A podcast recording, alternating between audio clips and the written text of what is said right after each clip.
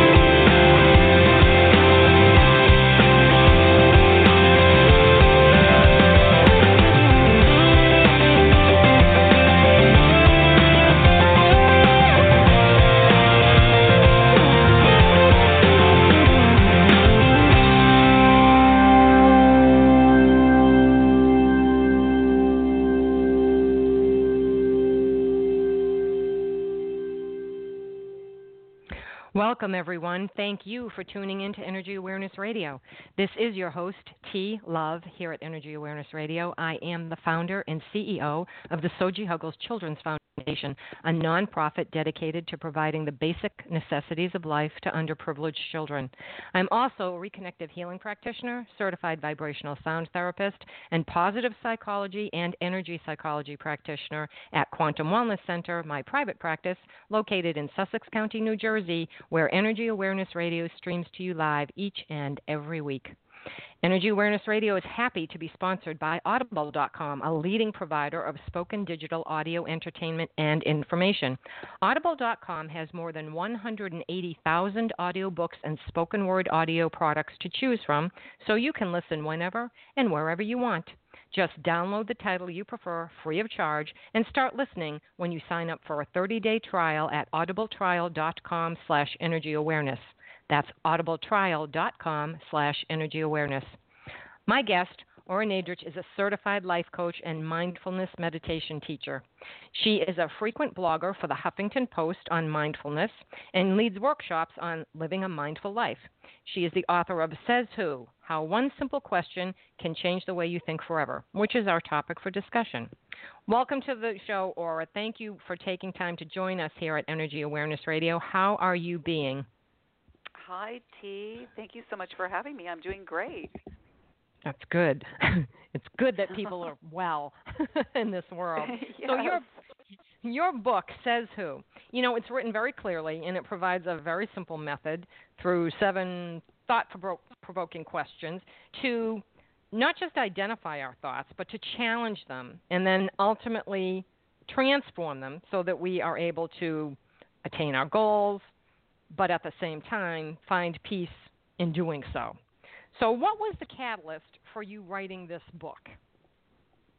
Well, what I say is that my my original says who moment happened a long time ago, and that was when I was, you know, not quite 15. My sister had a nervous breakdown, and it was absolutely devastating.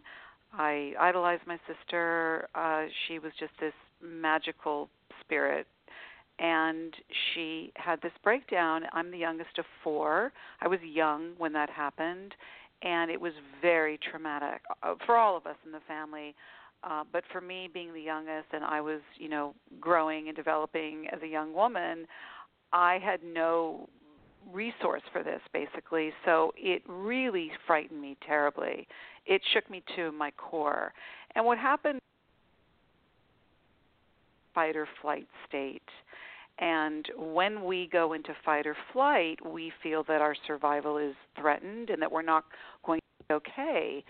And that's what happened to me. I felt like I wasn't going to be okay. And the thought that came to the foreground of my mind was, oh my God, this is going to happen to me. Because what happened to her felt like if it could happen to her, it could happen to me. So that sure. was a fear thought that came into my mind that was born solely out of my own thinking mind. So that was my original says who moment, if you will. Fast forward to many, many years later when I became a certified life coach and I started to see my clients, I began to identify a similar pattern in that some of my clients would come to me and they had a thought that had taken hold in their mind at one point in their lives based out of fear and that it was still impacting their lives very negatively. So says who was born out of that when I was working with a client, and um, it just came to my mind, and that's how the book began, the message. Which and it's a great message, and you know it's funny because most of our beliefs, probably 99% of them, start at a very young age, and nobody realizes it, and nor do we. It's just something right. that happens. It's in, it's born in you. It's ingrained in you, and it, it somehow something happens, and you may walk around. Perhaps people thought, you know, oh well, Ora's fine. We're not going to worry about her. She's not the one that had the nervous breakdown. She's going, to, you know, you're probably in high school at the time, and and she'll be okay. Was, she seems yes. to be okay. Yeah, and you just play exactly. along because you don't want to worry anybody else. Yeah, that's uh, that's a tough thing to go through. Mhm. Yeah, Mm. it was. It was. It was very traumatic, and I think you just described it exactly correct. I didn't realize that it would that it would have this that it was having this type of effect on me until I started to experience anxiety, and I didn't know why. You see, because thoughts create emotions, and if you don't really know what that thought is, you're at the effect of it, and it starts to seep into your life on an emotional level, and that's exactly what happened. And it brings about the fear too that well, if that happened to her, it could happen to me. And somewhere deeply seated within us, we still may be thinking that, but we don't realize it consciously, you know, until you can actually get it out, observe it, and challenge it, and say, okay, that's not going to happen to me. It, you know, I'm a different person. But people don't understand But, you know, that all the time, and your book addresses that well. Right, you're you're right, and you know if you don't have that resource or that method or that skill set, which I certainly didn't have at the time, and I work with a lot of adults who they'll say to me, "Or I never thought to question those thoughts before." You know, how do we know Mm. to do that? That's why the Says Who method really introduces that whole idea of you know questioning and challenging the thoughts that don't serve our well-being, those negative thoughts that we are so at the effect of. And you know, and the name of the show is Energy Awareness, and we're always telling people be aware of your energy and what you're putting your thoughts to because it creates your life and it creates everything that we have. This world was created on on a bunch of thoughts, and in order to change this world, we have to change the way that we think. And people are not really doing that well, but now we're at a point where we have to. So That's thank right. goodness. Sometimes sometimes it's horrible things that happen that make us do this. So you know, you're all about mindfulness, which to me is very you know it's it's almost semantics, mindfulness, awareness. It's not just about being calm, but it's about being in the present moment with total awareness so that you are not thinking about the past, which can be depressing, so that's not good, or projecting into the future, which nobody knows what that is really, and you have no mind chatter at all, and that takes work. You know, people don't Yeah. take the time, but it has a huge payoff. And your Oh, book sure. addresses how to do that mindfulness so that we can be living in the moment because some people think well if you live in the moment you're never going to accomplish anything you can't plan but of course you can plan that's still being in the moment planning what you're going yes, to do you right can plan. Planning presently is the type of planning Right. you want to do. planning with present awareness as opposed to, you know, not being very present and putting all your focus and attention into the future, which is fine to plan, but oftentimes it takes us out of the moment that we're in and you just described it so well. It's true. I like to say there are two time forms that don't exist the past, which has already come and gone, and the future, Mhm. which isn't here yet. And the one time form that is so real is the one that we're in right this minute. So if we can, you know, really be present in it, then we can plan more effectively. We can plan all sorts of things into tomorrow and many tomorrows ahead of us.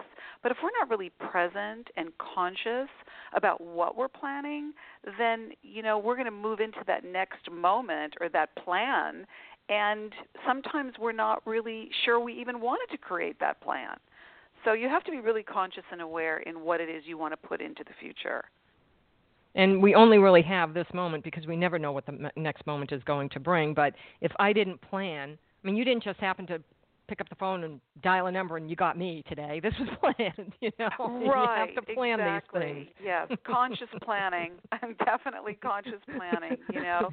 And and I think that's what people, you know, need to understand. It's that how do we stay present and in what is really going on in the present. And that really is what says who the method you know proposes is you have to be present to question those thoughts. You have to be in the present moment to even be willing to question thoughts that are causing you unhappiness and despair. And a lot of people don't want to take the time. And also, what you just said, T, it takes work. You know, someone said Mhm. to me, you know, the other day, oh, Ora, self awareness takes so much time and energy. And I said, and work. And I said, yeah, that's absolutely correct. It does take time and energy and work, but that's the way we come to know who we are, to really come to know all the aspects of who we are. Do you know not just what's on the surface or easy or habitual?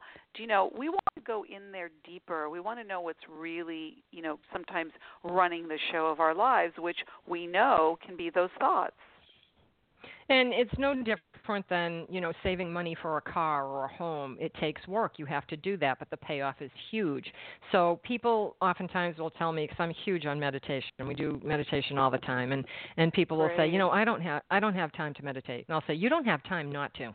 Because you gain more time when you meditate. So you really need to Right. be and particularly especially when somebody says that, I'll tell them particularly you because you just said that. You know, now I know you absolutely need it. But it's you know, you miss out on so much when you're not aware. So very much. You you don't savor food, but rather gulp it down for sustenance. And we all do that. I mean, I- I do that. You're running around during the day, and dinner time comes, and I think, what have I eaten today? And I look in the fridge, and I'm like, oh, half a head of broccoli. Well, good for me. You know, what I mean, Right. We're hurried you know. a lot. Right, Mhm. T. We are. We're Mhm. hurried a lot. You know, I say we jump out of bed, you know, like balls out of a cannon. And I I wrote this uh blog for Huffington Post called the Stay in Bed Meditation because Yeah. it's like you want to connect to your core. You can do that in bed before you jump out of it.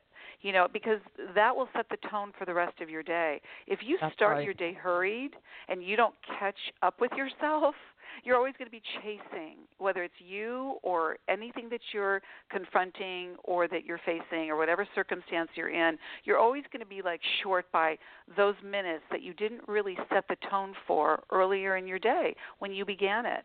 So you know meditation uh, as a meditation teacher i sometimes i'll say you know not to dumb it down but you know i also want to sort of demythicize you know the intimidation if you will of meditation because some people are like oh i don't know how to do that i don't i don't think i'm good at it i can't stop my thoughts and i say to them and i've guided them in meditations and said simply if i, I, I just close your eyes you know close your eyes take a couple of deep breaths in and out can you do that oh yeah i can do that okay and if your thoughts start to wander, just put your focus and awareness on your breath. Can you do that? Oh, oh yeah, I can do that. Okay, let's do that for a couple of minutes.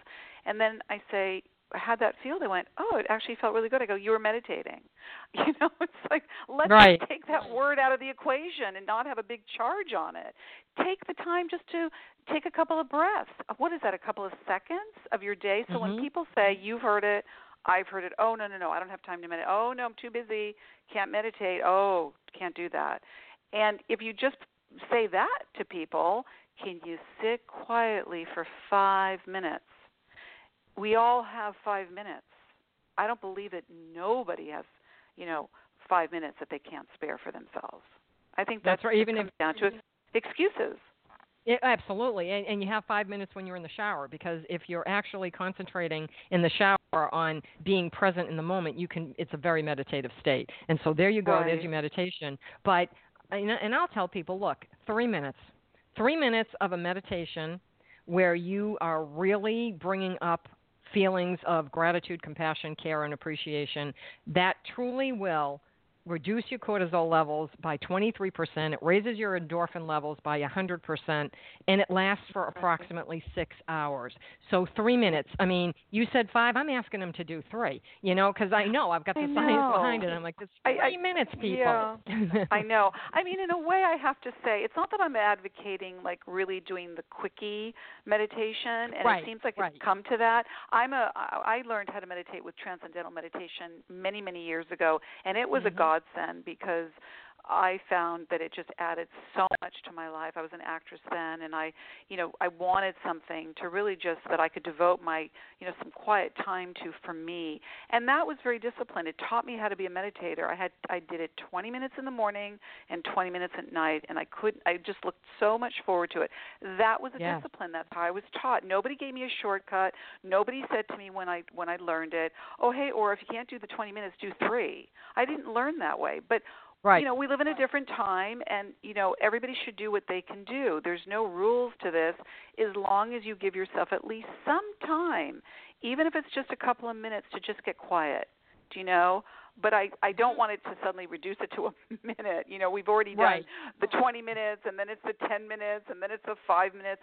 Do, you know, whatever you can, but I don't think people I think they'd be hard put to make up an excuse that oh, I can't do that for for 5 minutes you know, right. or three minutes as you as you suggested. Yeah, I mean it's you know it, the science is there. It's it states it all. And in teaching meditation for a number of years, you get to know different people and what they're capable of doing. I'll even say to people, set your timer for one minute. Just one. Just do me a favor and do one minute a day until I see you next week. you know, and that's right, all I want yeah. you to do. And they'll mm-hmm. up it themselves because they finally understand that if and people will say, well, I can't do it. My thoughts go everywhere. And I say, well, see, that's why it's called a practice because you're practicing. Yeah, exactly. It's a discipline. You bring yourself. Practice. Yeah, bringing yourself back. Right there is the awareness. There's your awareness. Oh, exactly. Oh, you knew you messed up, so you brought yourself back. Just keep yeah. doing that. No one. No one's totally successful at meditation. It just, you know, you when you get to that point where you're constantly in a state of meditation, that's when you're dead. So you know you don't yeah, want to go there. And, right? and you know, in mindfulness as well as you know, being in the moment with with awareness and non-judgment and hopefully if you can throw that into the mix some self-love and acceptance. Yeah. you know that's great yeah. you know? Uh, but that you give yourself the opportunity the time to just be present with yourself. And we don't stop our thoughts. As i say in says who we think approximately between 40 and 70,000 thoughts a day. So there's a lot of activity going on and the whole purpose of meditation is to just to try and be to you know to quiet yourself down a bit and not to judge yourself if your thoughts are active it's learning how to quiet those thoughts down so that you're not at the effect of them, so that you're not a slave to those thoughts. And that, that's why I think meditation is so extremely helpful. And the Says Who method is about mm-hmm. understanding mm-hmm. those thoughts better. Sure, and those 40 to 70,000 thoughts, the majority of them are negative.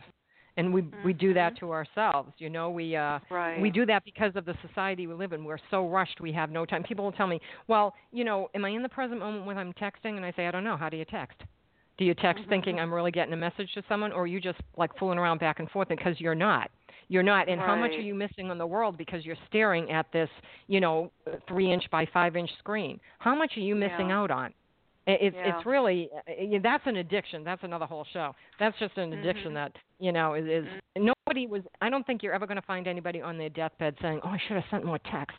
You know, I don't think so. I, yeah, I mean, I I I think that you know, again, with mindfulness being present in the moment that is, I think that what I say and talk about is that you know if you add up all the moments that you're not present in and you want to talk about the end of your life and you do the math there you've wasted an awful lot of moments You've wasted oh. a lot of moments that you're never going to get back again. So, you know, it's very easy for people to think, oh, a minute, what's the big deal about a minute?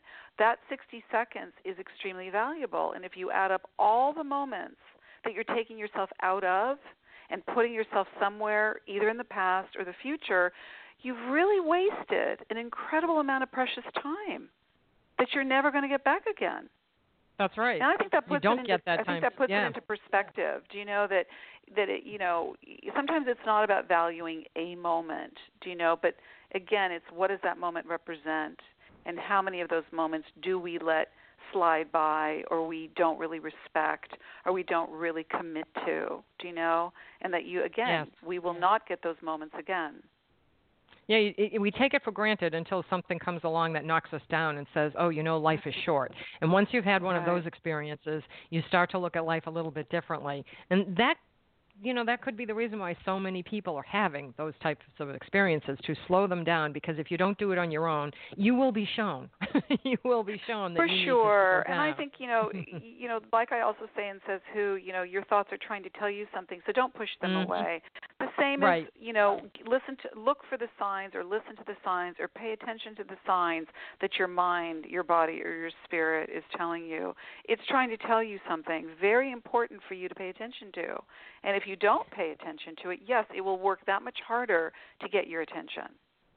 Well, and that's actually a good segue into the seven questions that you have because sometimes people will say, Well, I don't know if I'm just making this up or if I'm really thinking this or if I'm getting a sign or, or if it's my body talking to me. How do I know the difference? And you have these seven questions that allow people to figure that out pretty easily in yeah, my estimation. These are thank you, T. These are very straightforward, very what I like to say logical questions because so many of our thoughts are illogical.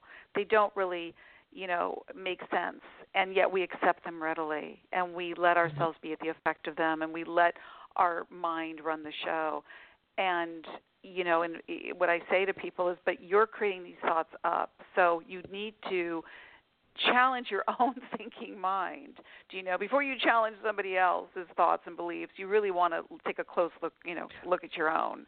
Yeah, and good point. They're, you know, and they're very straightforward questions, um, simply because they challenge. They they identify. They challenge. It's an inquiry. It's an it's a questioning process. It's an investigation of thoughts that really do not serve you well thoughts that you accept that you tell yourself and you just go oh, okay well i guess i should believe that. And people do very readily. And you know like i said i've worked with a lot of clients they'll say to me oh i never even thought to question that you know? It's just not something that you think to do. It's like it's a lot easier to question other people than question ourselves. Sure. so these seven questions again very logical very straightforward and i say they expose your negative thoughts for what they are and they stop them in their tracks so that you can really look at them closely and go what what is that about? What's that thought about? Why am i at the effect of this thought and to get people into it, you know, the first, eh, the, first of all, your book is not that long. It's it's under 200 pages, and you've got a workbook easy, in the very back. Easy read, yes. Very yeah. easy read. And the workbook is in the back, so you know, at first you may look at the workbook and say, "Oh, this is too much work." No, don't look at it that way. Look at it and do it with just one thought, and you will realize that as as you get better at it, and you just go through the questions so quickly, as with anything, it just quickly you can get to the end result without having to formally write it down in the workbook because you'll be you won't have your workbook with you all the time. But it yeah, you won't. And I. I really, yes, thank you, T, because I offered up the workbook in in it because so that you could, you know, maybe write down some of the thoughts and the beliefs that you have that are negative, and what I really want you to do is become so familiar with the Says Who method that you know you, can write it down on a post. I now have these really lovely cards that I've created. I did a uh, workshop in Costa Rica at a wellness retreat called Rhythmia, and I handed out all the participants this these little cards. They look like a business card with the questions on them. Put it in Mhm. your wallet. Put it in your back pocket. Learn them by heart. They're so easy to learn that you will find yourself asking those questions. The workbook initially is to get you familiar so that you can really see it on paper. You could write down those thoughts and you can workshop it, if you will, in that workbook, and then you're going to get the the hang of it pretty quickly. And Exactly. if you com- if you commit to it, I say commit to it, and it will commit to you, and you'll get really good at questioning your thoughts. You will, and it, it uh, in in reading through it, I can see how you know people. So many things are beliefs. Why do you have that mm-hmm. belief? Well, because my mother told me. Okay, but why does she have that belief? Because her mother told her, and her mother told her, and her mother told her, Yeah, and you know, right. and then you find out it's not true. You know, Right. and I'll say to people, look, Newtonian physics is being has been proven wrong. Okay, so all that stuff we learned, it's over. Forget it. Now there's a new a new day, a I new era, know. and, and new physics. So the Yeah. beliefs are they're so strong within us, and we we just feel so strongly about them that we we take them and own them and, and say, well, it has to be this way. But if you start using these questions, you realize, well, wait, why does it have to be that way? That's yeah, you're right. It doesn't make sense. And it is No. only seven questions, and they're they're very quick to learn. So, would you like to go through the seven questions? Oh, sure, absolutely. Um, the very first question, very important way to begin, and obviously the title of my book says who. That is such an important first step to take because really what that is saying is that you are going to take ownership over this thought that you are telling yourself. So when you ask yourself, says who? You know, we're very quick to pretend we're not having those thoughts, deny them, stuff them down, you know, all of that. It's really confronting that thought. Says who? Who is saying this thought in my mind that I'm worthless, I'm unlovable, I'm this, I'm that, whatever you tell yourself. The very first question says who? Who is saying this thought in my mind? I am. I am telling myself that I'm this, that, or the other.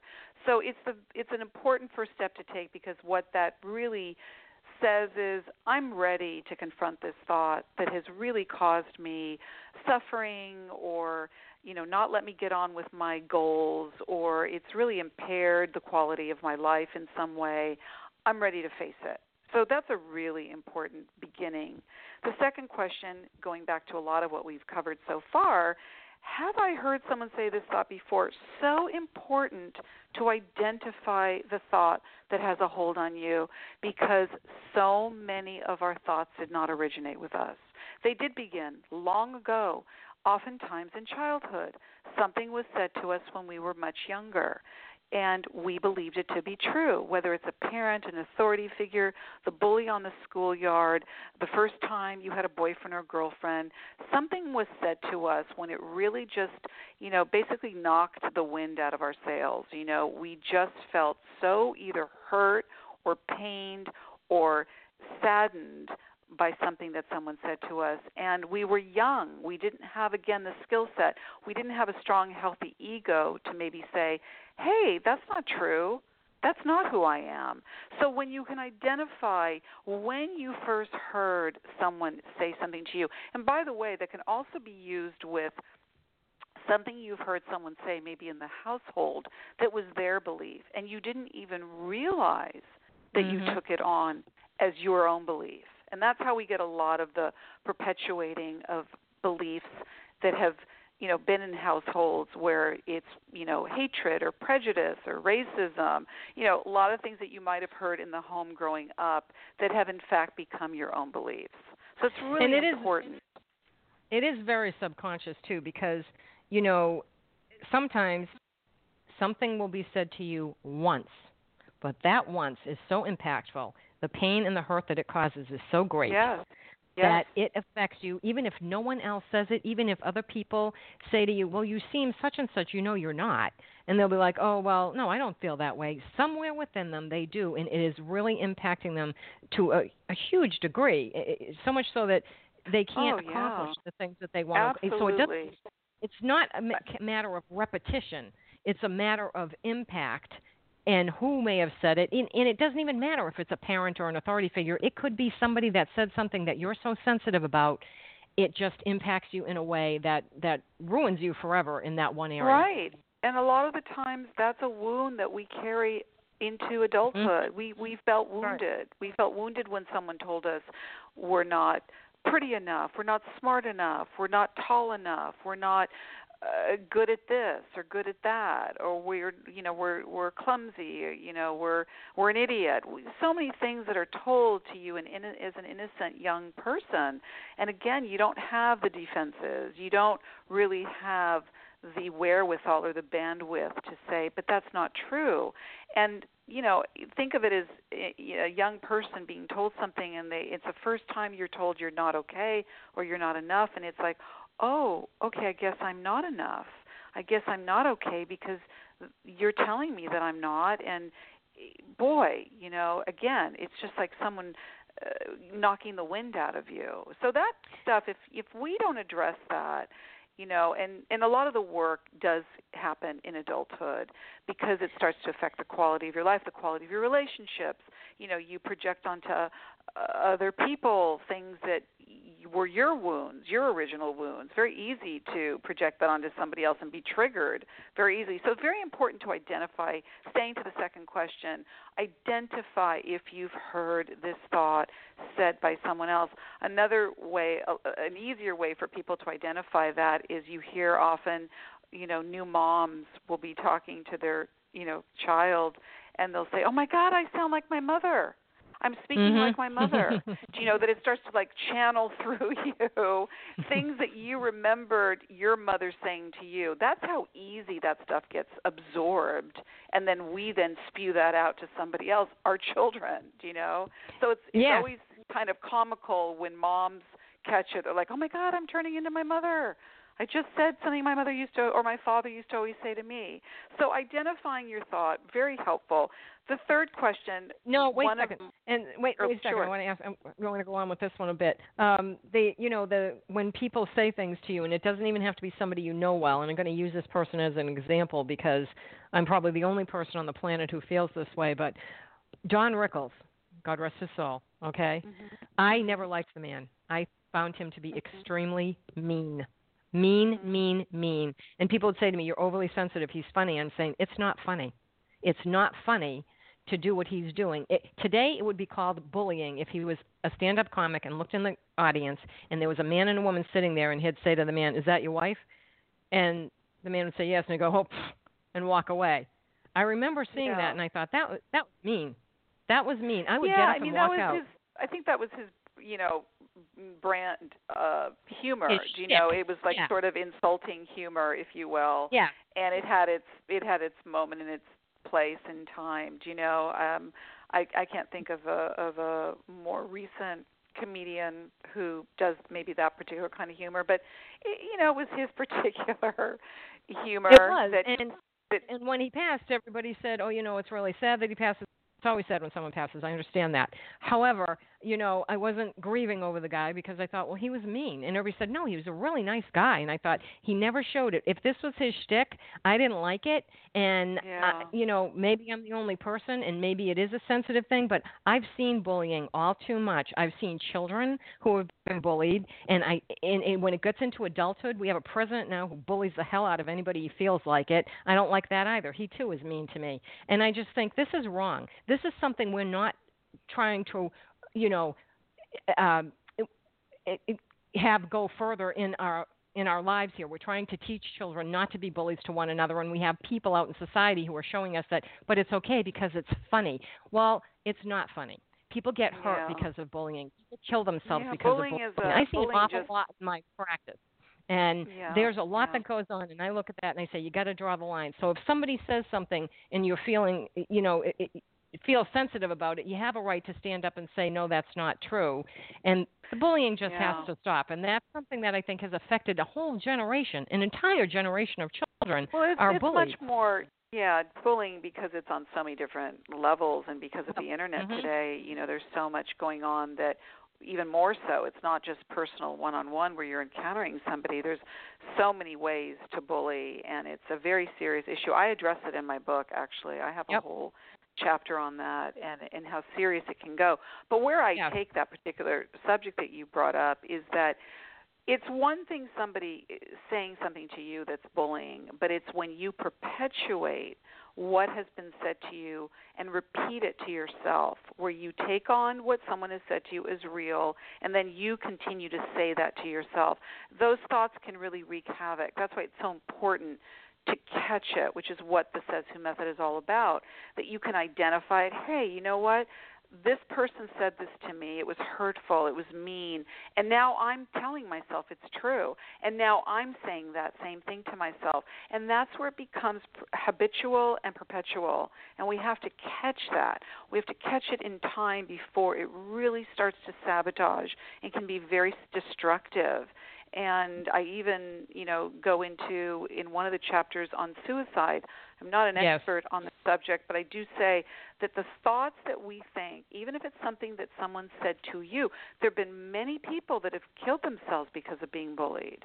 And Yes. it's because they Yes. took those thoughts, they took those things that were said to you and they continued believing it and continued saying it to themselves. Oh, this person told me I'm this or I'm bad or I'm useless or I'm horrible. I, and then it comes into I am useless and horrible and I don't deserve to lo- to live and all the things that people say which is so dangerous when it gets to that serious of a level. So that's why it's so important to challenge our thoughts that maybe did not originate with us or maybe they do and to still stop it before it becomes so destructive. And that's why your book is is a godsend right now because we need it more than ever, and it needs to be in the schools as well because at that level you do not realize what you're doing. You do not realize what you're internalizing when you're young. Nobody is teaching this in schools. When I teach in No. schools and I'm talking to children under the age of 19 and we're talking about different subject matters, I can see that nobody's telling them this, this, and this, and the goodness of who they are in their own being, and that's something that really should be a required course in every you know grade level at, at a different level for each grade. But this Yeah. book i think is is good because you do teach people adults who can you know get over get through process through in a pretty easy method. So you know it Yeah, does need to be done Right. It's like you don't want to go that far. You don't, you know, how much longer do you want to be beating yourself up? right How much longer do you want to be berating yourself and telling yourself self all sorts of horrible things way into adulthood? I mean, there's a point where it's like it's a you know, aren't you a little old for that? You know, and I say calling yourself names, it's childish. It's like I said in the book, kids do that in the schoolyard or in Right. the sandbox. You know, you're this, you're that, you're this, you're that. It's just you know, there's a point where you just have to go enough. Enough but i don't think people realize they're doing negativity. it i think I think I don't think they realize they're beating themselves up. I think they believe it's an actual truth, and therefore they're not saying it to themselves. It just is who they are. People tell me right. that. I and mean, say, I don't think isn't who you are. willingly Yeah. and consciously say, "Oh, I'm telling myself an idiot and I'm really Right. berating myself and I'm really sabotaging myself." It becomes habitual. It becomes knee jerk. It becomes mm-hmm. acceptable, and that's why I said we accept these thoughts so readily. And you know, I say your thoughts should be your cheering squad, not your hecklers. And I also That's talk right. about in Says Who that those thoughts they're like trespassers. They're like intruders you wouldn't let a trespasser come onto your property and go, "Oh, hey, come on in. Take whatever you want. Make yourself comfortable. Make yourself at home." I want you to look at those negative thoughts as trespassers. They want to wreak havoc. They want to take you over. They want to take you hostage. They want to be trouble. You know, they're they're troublemakers. And so Mhm. you want to identify them, expose them. I say out those thoughts. You want to really identify them for what they are and then do what I say in the book, release and replace You can Right. release that negative thought and you can replace it with something that is positive, that is constructive, that is productive, and that does serve your well being. You can do that. You can switch these thoughts out. And then the third question is, do I like this thought? Right. That's my that's my I mean, I know. That one really is my favorite because it's mm-hmm. such a it's such a no brainer. You know, really, I- it is it's like, well, oh, I wouldn't be asking. you know what is know? yeah what is it about a negative thought that you that you really like i mean are your negative thoughts likable it's it's one of those like does that make sense really you know no i don't like my my negative thought i worked with a client and she was really on a jag she was on what i call the hamster wheel you know the yeah but yeah but yeah but you know telling herself the same thing over and over and over again a negative thought that she was so attached to and was having so much control over her and so much energy that it was expending. And i said let me ask you something. Do you like that thought? These questions will stop those thoughts in their tracks. And she looked at me like a deer in headlights and she said no i don't like this thought. As a matter of fact i hate this thought. And i said okay i just want you to be with what you just said to me you don't like this thought. Not only do you not like this thought, you hate this thought. Just and she was like, "Oh, wow. Okay, I get Mm. what you're saying. You're right. Yeah, I am like literally giving into a thought that I not only don't like, I actually hate. Why am I doing that?" And she started to reverse it. And that's the whole key of Says Who. It starts to reverse it. It makes sense. You start to see the logic and how silly it is to keep those thoughts alive in your head when you can Well, actually sure. say enough. I don't want to Sure, keep the- hosting the that mo- in my mind. The moment you say no, your brain stops and you start to recreate neural pathways in your brain and deaden the ones that are negative and start creating new ones. It's, it's Yeah. just exactly what happens with your brain. It's a physical thing. It really does happen. And it does work saying and, no. and by yes and by exercising this practice by the way because it's very cognitive it's very neural pathway um Mhm. you know directed if you will and that if you start to really redirect those thoughts from negative to positive to stop them to nip them in their bud and then introduce or replace as i say the positive thought out for that negative your your mind is going in those new directions. There are new pathways. That's where your thinking will start to default to. It'll start to default to a positive place as opposed to a negative place. Well, so and it's really I like it's about amazing. the thing that I like about the third question, do I like this thought, is it's so ridiculous because you wouldn't ask that question. It has to be no.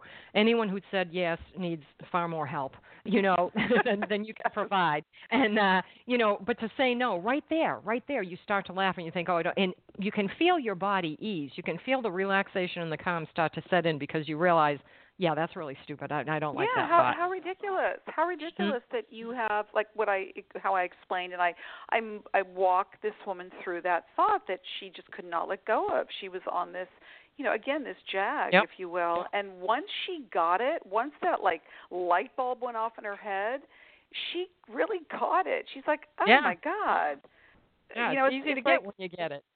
Yeah, exactly. When you get it, you get Yep. it. And sometimes you it. need to go over it again and again. And I want to save right. you a lot of that waste of time by yeah. just, you know, asking yourself Those these simple questions. questions. Yeah. You know, and then does this thought make you feel better? You know, that, that another no another it's one. another Mm, another right. no-brainer. It's another no-brainer. It's like tell me what it is about your negative thought that makes you feel better. Where does it make you feel better? How does it make you feel better? You know, you're people are really hard put to answer these questions and they Oh, some they people are. laugh, some people are embarrassed, some people are thrilled to really be honest to themselves to go, "Oh man, I so don't like this thought." And this thought Mhm. no, it doesn't make me feel better. It makes me feel horrible. I am ready to do something about it. And that's what this Says Who method is about. It's about the honesty, it's about the confrontation, it's about the owning. It's saying, I'm ready. I'm ready to get this. Just like she got it. She was like, okay, I'm over it. I'm over giving that much time and energy to a thought that is useless for me. And then does the thought work for me? Right there. If, Again. the, if the previous two answers are no, then this answer also goes to Well, and, no. and, and what what is what is working for you about that thought? How is it working for you favorably? What is it adding to your life? Is it working for you in your relationships? Is it working for you in your family life? Is it working for you at work? What is it about your negative thought that's working for you? And you know, again, I think you're going to be hard put to come up with an answer unless you find your negative thoughts something that you you know get something out of. Maybe you yeah, have there to might really be somebody. the yeah. right you might have to own the fact that you you really are invested in being a negative thinker you're Mhm. getting something out of it what it is and there are i'm not sure that do that. The victim mode, you know. yeah of course trying to get attention and all of that. Sure, you know. and some people Um, you know some people are very attached to their their thoughts. They're so used to being negative. one of the great things about this method and i've had so many people contact me and it's just great when those and they're so honest. They'll say you know Ora i used to be such a negative person. I don't even know how anybody could be around me. And now that I've been doing the method on a regular basis, I got to tell you, I'm so good at catching it when it wants to default to an old negative place, my thoughts, my thinking mind, and I've gotten so good at catching it that it's like I'm so less negative, and it's fantastic. Do you know? I mean, you you're going to really like this because you're going to like knowing that you don't have to spend that much time wasting good energy on negative thoughts. And you're working with yourself so it's not like you you have to bare your soul to someone else if you choose not to you go through the book the workbook is there you bare your soul to yourself and you start to change you'll start to change i can see people starting to change within the first three or four questions you know uh, it, it Yes. just makes sense that they would mhm I mean, even Mhm. if you and what's great about the the method, and I, you know, I created it, I use it. You know, I, I when I say that's my one of my favorites. Do I like this thought? You're going to get so good at it that even if you ask yourself just one of the says who questions, like a thought pops into your mind, it's you know it's negative, you you know it's oh old habit thinking going on here. I don't like that thought. What am I'm even bothering with it for? Do you know? Even if you ask yourself that one question, whatever it is, Right. it's going to it. again it, it it outs it it exposes it and you Yep. want to do that and it becomes second nature and as we talked about the neural pathways we you know breaking the habits introducing new ways of thinking this is creating new healthy wholesome productive you know new ways of thinking it's it's And really positive as with anything else as with anything else one question you know will end up getting rid of the whole thing it's not that it's a shortcut it's that you've already in your head gone through the other questions so quickly things happen so very quickly you know the synapses Yeah, go so fast you have to do is, is you know I'll get to question four and say, oh my God, what am I thinking this for? I know it doesn't belong to me. It doesn't make me feel good. It's not working for me. So then we go to the next one. Am I in control of this thought? And yes, you are. There's a yes. You are in control of it. It's so true. Of course we are. We are, as I say in Says Who, you are the creator and master of your inner dialogue, which creates your reality. And people will say, oh, God, you know, I, Ora, you know, when that negative thought starts to really, you know, drive me crazy, I feel like it's taking me over. I feel like I'm out of control. That's how you feel. And so you want to surrender to it in that way, which really is giving your power away to your own mind. It doesn't make Absolutely. sense. You're creating Right. this thought, and yet you're going to give up and give into something that you created in your own head. I mean, again, this is so logical versus illogical. So I say, yeah, you're right. That's how far that thought has gone. That's how much energy you've given it. That you starting you start to feel that it's controlling you. We're in the driver's seat of our thinking mind. Sometimes we definitely feel it.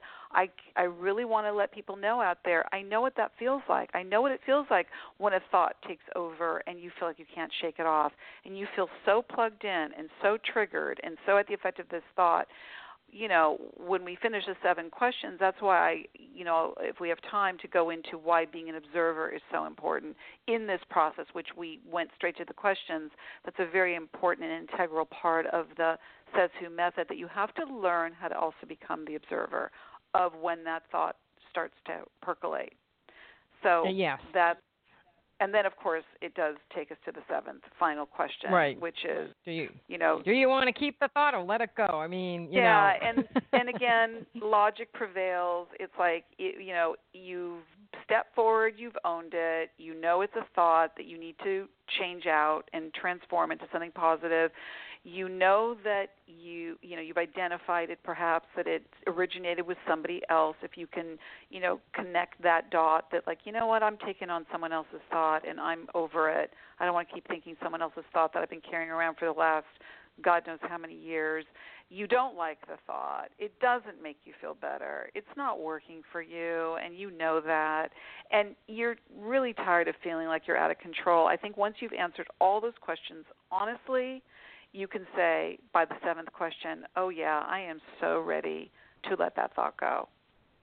And go ahead, you know? do tell us about the observer, simply because we are getting close so to the the top observer, of the hour. the observer, you know, I start the book really with that before you dive into the questions. We sort of Mhm. reversed it, which is perfectly fine because now we understand what those seven questions are about. But right. things like when I just said, look, let's be honest, you know, you're going to have those thoughts. You're going to have knee jerk reactions to thoughts sometimes so quickly. I also go into the book about automatic thoughts. Automatic thoughts sometimes take us over so fast we didn't even see it coming.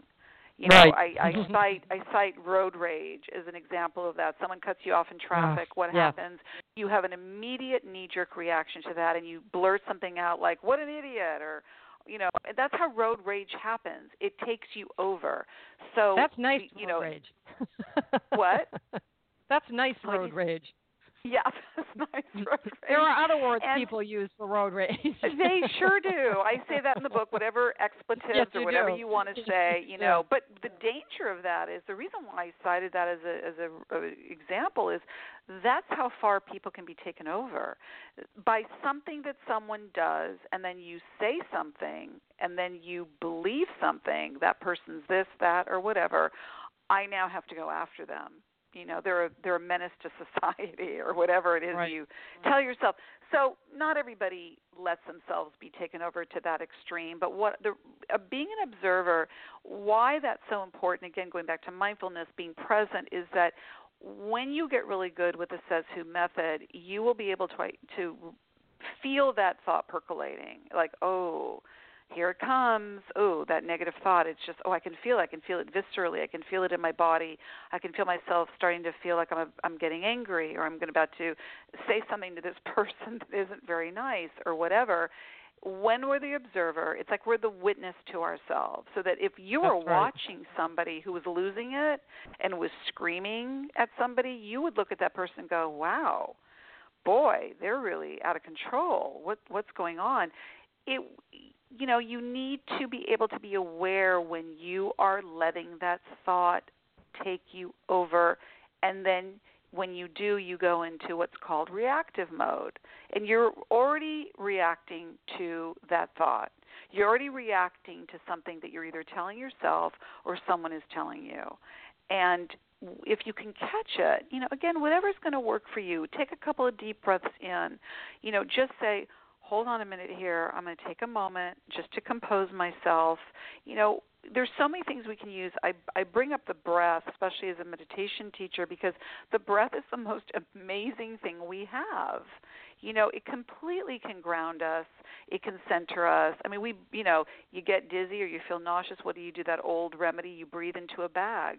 You know, you take a couple of deep breaths if you have to, or just be aware that this thought is about to take you over and you're not going to let that happen because you're in control. And if you can and if you can observe it and note it and say, "Okay, I get it. I'm I'm plugged in right now. Let me let me take a, you know, a minute here just to compose myself." Then you won't react. And then you won't be at the effect of that thought. And your breath is free, it's easy, and it's with you all the time. That's right. you take Doesn't it everywhere you anything. go. Doesn't cost anything exactly. You can do No. it anywhere, any place, you know, any time of day or night. the benefits of having your breath with you to use as a tool are uh, uh, incredible. No. You know, you, the, I know. Or you, counting to ten, breathing in, count, you know, exhaling. Yeah, totally. Yes. Yeah. And you know, I'm all by the way, I'm all for self-talk, not critical self-talk, but like Right, good self-talk. It's good to talk to yourself. It's good to go, "Oh, okay, hold on a minute here. There I go. About to gonna, about to give into this. Not Well, such a good mindful. idea." You know, you're Mhm. validating your own mindfulness that when you start to talk to yourself, Right. because you can realize that, wait a minute, now I know what I'm doing. And then you start going Right. off in a, a different way and saying, oh, I see, I'm learning. I know this. This is good. What was my problem? Right. What was my thought? Gone. you know, so yeah, exactly, exactly. Yeah, and you start to out. see that. It's interesting because I mean, I I worked with a client and she said to me, you know, Ora, you know, because she's been doing the method for a while now, and she said, you know, one day I found myself like I wasn't worrying because I also have a chapter in the book, those something to worry about thoughts, and she said, Yeah. you know, I wasn't worrying or or picking myself apart or all my old thinking habits. She goes, and like three hours went by, and I'm like, what's wrong? Yeah. something must be wrong because Yeah. I, I, I, I, I'm not used to not something, you know, attacking my mind. And I said, isn't that interesting that we become so habitually used to defaulting to those thinking places? Let me worry, let me criticize myself, let me judge, let me be negative, you know, let me go into fear. You know, we're so used to going to those places that when suddenly we have new habits, healthy habits that we're creating for ourselves, thinking habits, it's like, wow, this is a whole three hours have gone by and I haven't been negative. Isn't that great? Do you know? When you're worried about, when you're worried because you have nothing to worry about, you need to find things to do. you know, you Right. really need a Yeah. hobby or something. Definitely. You know. Yeah. Definitely. Oh my goodness. We are almost at the top of the hour, Ora. But before we go, I would appreciate if you would tell our listeners how they may learn more about you and where they may purchase your book. Says who? Well, a very quick and easy way to get my book is I think on Amazon. It it you know, Mm-hmm. one click and you can order it and get it pretty fast or you know, Barnes and Noble or any of the book outlets and if you happen to have a local bookstore near you, I'm sure if you go in there they they can, you know, if you're not a computer person and you want to go into a bookstore, I think that most of them can order it. Uh and it's also available on Kindle as well. And my website is oranadrich.com, O R A N A D R I C H. And I have a lot of things going on on my website. You can even order it on the book tab if if that's something you want to do and check out some other things that are on my website like my videos and upcoming events and schedule things that I have going on. You can do that as well. Yes, the website does have a plethora of informa- information, so do check that out. The uh, videos are very interesting to watch, and they're short. They're not long. Some of them are like a minute and 47 seconds. I mean, you know, yeah, they're thank you, T, for they're not mentioning long, that. Yeah. yeah. Some Yeah. of them are short for sure. yes. Yeah. You'll get some good insight, which will just make you realize, yes, this is something that would be a good tool for me, and then you can immediately go from that site to the tab button that she has and order the book. It's it's all good. Mother's Day is coming. You Yeah. can get it real quick too, I'm sure. So you know, it it, it is Right. a it is a great tool. So um, thank you for Thank that for writing this tool for people. It's a wonderful addition to Oh. our work. And thank, you so so much much, T. for being on air. I appreciate it. I, uh, I it was a great show, and I appreciate you taking time out of your busy schedule to be here and join us. So thank you, thank you, oh, thank you. Thank you for having me. No problem at all. So, listeners, we need you to spread the word. We know you enjoy what you hear on Energy Awareness Radio, so please share it with your friends. We live in a very challenging and constantly changing world, and that's why I have the guests that I do to keep you apprised so you won't get lost in the dross of life. We need to stay aware so we can navigate easily and live the life we are meant to live productively, healthfully, and purposefully. And this is where you find the tools to do just that. So send the link for this show to everyone you know and let them have the same opportunity that you just had so they can learn and grow and make a world better place for all.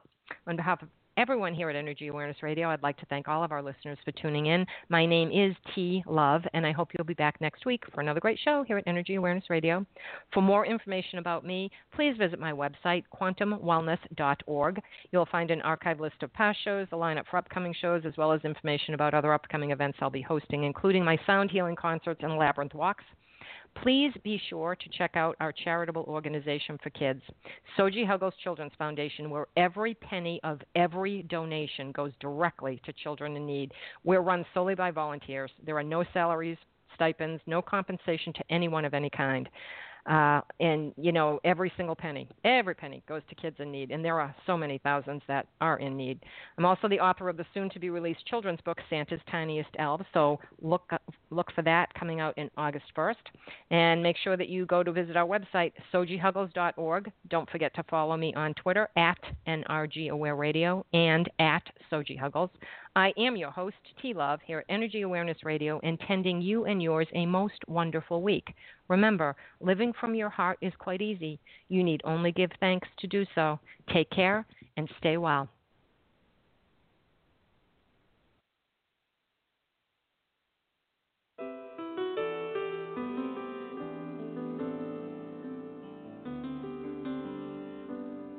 I got a roof over my head. I got a warm